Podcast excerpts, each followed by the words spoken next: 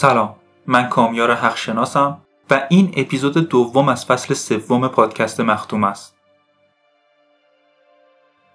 این داستان برای افراد زیر 18 سال مناسب نیست و محتوای این اپیزود ممکنه برای همه مناسب نباشه.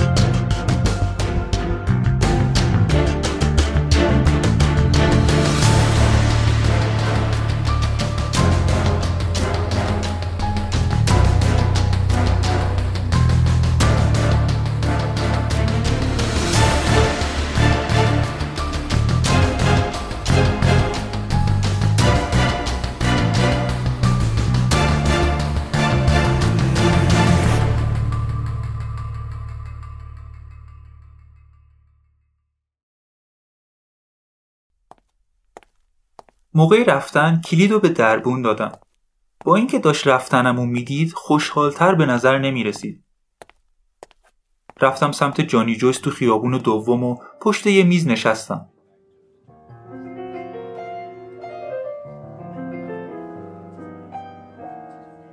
بیشتر جمعیتی که واسه نهار اومده بودن رفته بودن. اون چند نفر باقی مونده هم یکی دو تا مارتینی بیشتر از ظرفیتشون خورده بودن و احتمالا نمی‌تونستن به اداره هاشون برگردن. یه همبرگر و یه بطری هارپ سفارش دادم و بعدش همراه قهوهم چند تا شات بربن خوردم.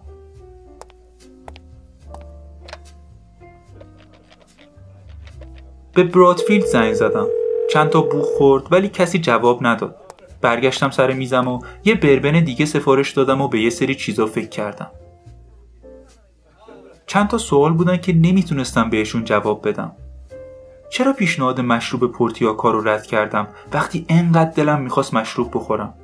و چرا اگه این سوال یه نسخه دیگه از سوال قبلی نباشه به خود پورتیاکار دست رد زدم؟ تو کلیسای سنت مالاشی تو خیابون 49 غربی به فکر کردنم ادامه دادم.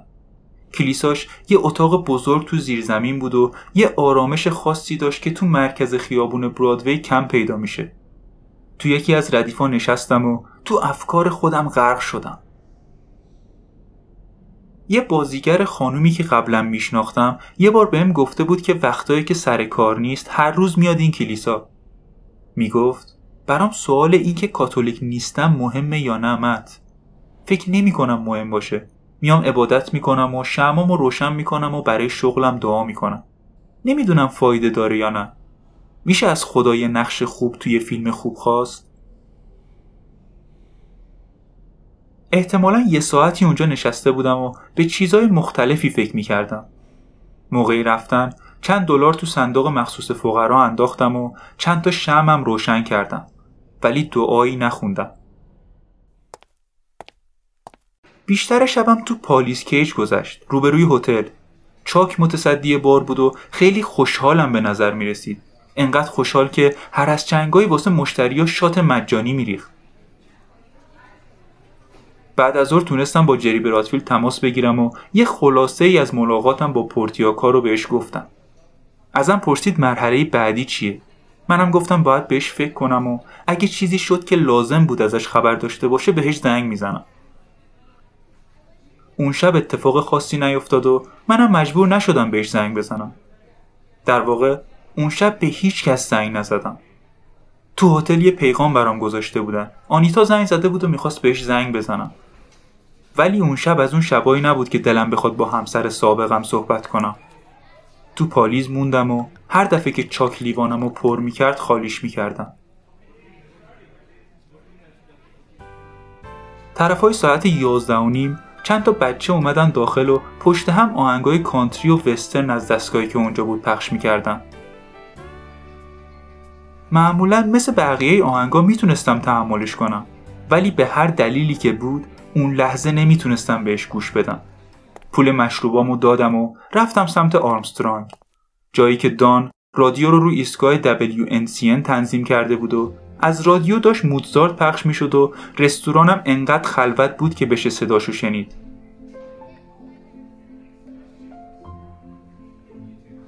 دان گفت ایستگاه فروختن. صاحبای جدیدش می‌خوان آهنگای پاپ و راک پخش کنن. یه ایستگاه راک دیگه. دقیقا چیزی که این شهر بهش نیاز داره. آره یه ایستگاه راک دیگه. آره اوضاع همیشه بدتر میشه. آره اون که شکی توش نیست. می‌دونی یه عده دارن اعتراض می‌کنن که مجبورشون کنن به پخش آهنگای کلاسیک ادامه بدن. ولی فکر نمی‌کنم فایده ای داشته باشه. تو چی فکر می‌کنی؟ سر تکون دادم. دیگه هیچ کاری فایده نداره. مثل اینکه امروز حالت خیلی خوبه ها. واقعا خوشحالم که به جای اینکه بشینی تو اتاقت اومدی این حال خوب تو به ما هم منتقل کنی. توی قهوهم بربن ریختم و همش زدم. حالم واقعا بد بود ولی نمی‌تونستم دقیقا بفهمم چرا. اینکه بدونی چی حالتو خراب کرده به اندازه کافی بد هست. ولی وقتی شیاطینی که دارن آزارت میدن نامرئیان خیلی سختتر میشه باشون مبارزه کرد.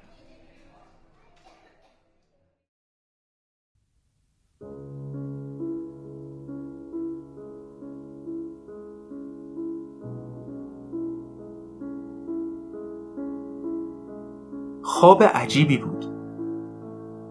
من معمولا زیاد خواب نمی‌بینم.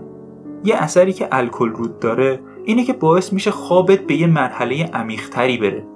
پایینتر از مرحله که خواب دیدن معمولا توش اتفاق میفته منم واقعا از این خاصیتش راضی بودم. اصلا یه وقتایی به خاطر همین خواب ندیدنه مشروب میخوردم. ولی اون شب خواب دیدم و خواب عجیبی هم بود. اون توش بود. پورتیا با اون اندام و زیبایی خیره کنندش و لحجه انگلیسی دوست داشتنیش. نشسته بودیم و صحبت می‌کردیم. من و اون. ولی تو آپارتمانش نبودیم. تو اداره پلیس بودیم. نمی‌دونم کدوم حوزه بود ولی یادم میاد اونجا حس خونه رو برام داشت. پس شاید یه حوزه بود که قبلا توش کار می‌کردم. پلیسا این ور اونور می‌رفتن و مردم شکایت پر می‌کردن و همه سیایی لشکرهای خوابم داشتن نقشاشون رو درست مثل یکی از صحنه‌های فیلم‌های پلیسی اجرا می‌کردن.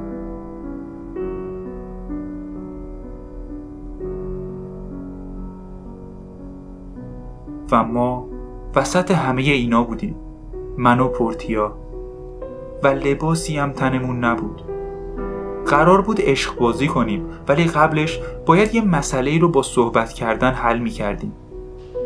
یادم نمیاد چی بود ولی حرف زدنمون ادامه پیدا کرد و مکالممون هی انتظایی تر شد و به اتاق خواب نزدیکم نشدیم.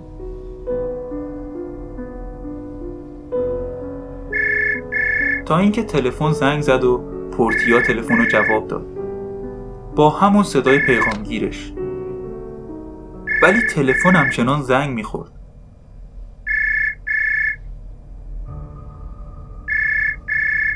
البته تلفن اتاقم بود. ناخداگاه صداش رو با خوابم تلفیق کرده بودم. مطمئنم اگه صداش بیدارم نمی‌کرد نهایتا کل خواب و فراموش می‌کردم. ولی یه تکون خوردم و سعی کردم کامل از خواب بیدار شم. دستم و سمت تلفن بردم و تلفن رو برداشتم. الو؟ مت اگه بیدارت کردم واقعا ببخشید من شما؟ جرگم جرگ برادفیلد. معمولا وقتی میخوابیدم ساعتم رو میز کنار تخت میذاشتم. یکم دنبالش گشتم ولی پیداش نکردم. برادفیلد؟ فکر کنم خواب بودی. ببین مت. ساعت چنده؟ یکم از شیش گذشته فقط لعنتی. مت بیداری؟ آره آره بیدارم. گفتم به هم زنگ بزن ولی نگفتم نصف شب از خواب بیدارم کنی. ببین کارم ضروریه. می‌ذاری حرف بزنم؟ برای اولین بار استرس رو تو صداش شنیدم. احتمالا از اول همینجوری بود. فقط من متوجهش نشده بودم.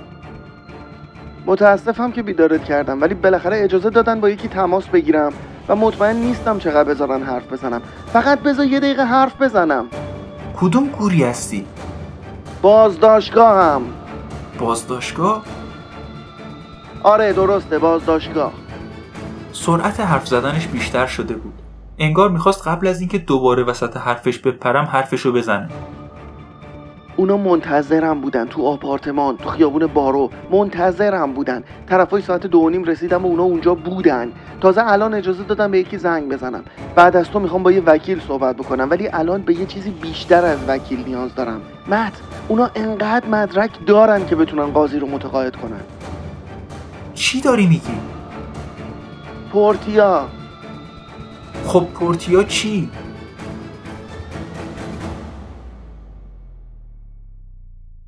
یه نفر دیشب اونو کشته. نمی‌دونم احتمالا خفش کرده. بعد تو آپارتمان من ولش کرده و به پلیسا خبر داده. جزئیاتشو نمی‌دونم به خاطر همین دستگیرم کردن. مت من نکشتمش. چیزی نگفتم. صداش حالت هیستریک پیدا کرد و بلندتر حرف زد. من نکشتمش. چرا باید یه جنده رو بکشم؟ بعد تو آپارتمان خودم ولش کنم. آخه با عقل جور در نمیاد مت نبایدم با عقل جور در بیاد چون همش یه نقشه بوده که بخوان منو گیر بندازن مت می‌خوان منو گیر بندازن. آروم باش برادفیلد سکوت. توی ذهنم تصورش کردم که داره دندوناشو به هم فشار میده و سعی می‌کنه احساساتشو عقب برونه. صداش دوباره آروم شد. خیلی خستم و داره روم تاثیر می‌ذاره. مت تو این داستان به کمک احتیاج دارم. کمک تو مت هر چقدر پول بخوای بهت میدم.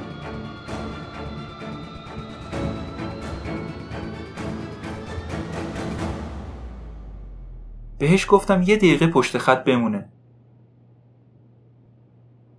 احتمالا سه ساعتی خوابیده بودم و تازه اونقدری بیدار شده بودم که متوجه بشم چقدر حالم بده. تلفن رو پایین گذاشتم و رفتم سمت دستشویی و صورتم رو با آب سرد شستم.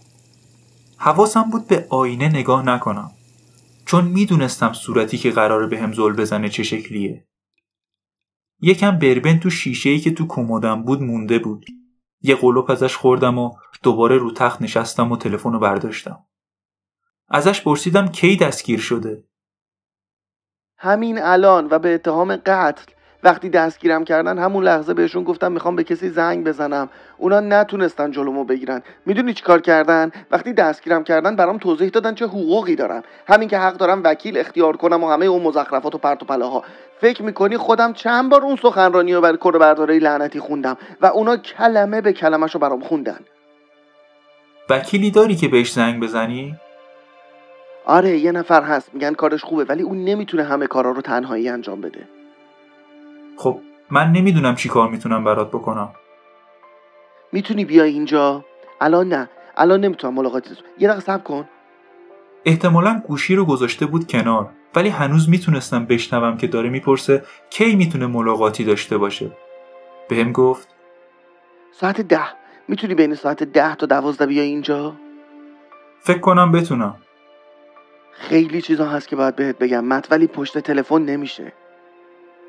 بهش گفتم حدود ساعت ده میبینمش. تلفن رو گذاشتم و یکم دیگه از بربن خوردم. سرم خیلی درد می‌کرد و بعید می‌دونستم بربن براش خوب باشه. ولی چیز بهتری هم به ذهنم نرسید. برگشتم تو تخت و پتو رو کشیدم رو خودم. به خواب احتیاج داشتم ولی می‌دونستم خوابم نمی‌بره. ولی حداقل می‌تونستم یکی دو ساعت دیگه افقی رو تخت بیفتم و یکم استراحت کنم. بعدش یاد خوابی افتادم که با صدای زنگ تلفن ازش پریده بودم. یادش افتادم. یه تصویر شفاف و واضح ازش دیدم. و بعدش شروع کردم به لرزیدن.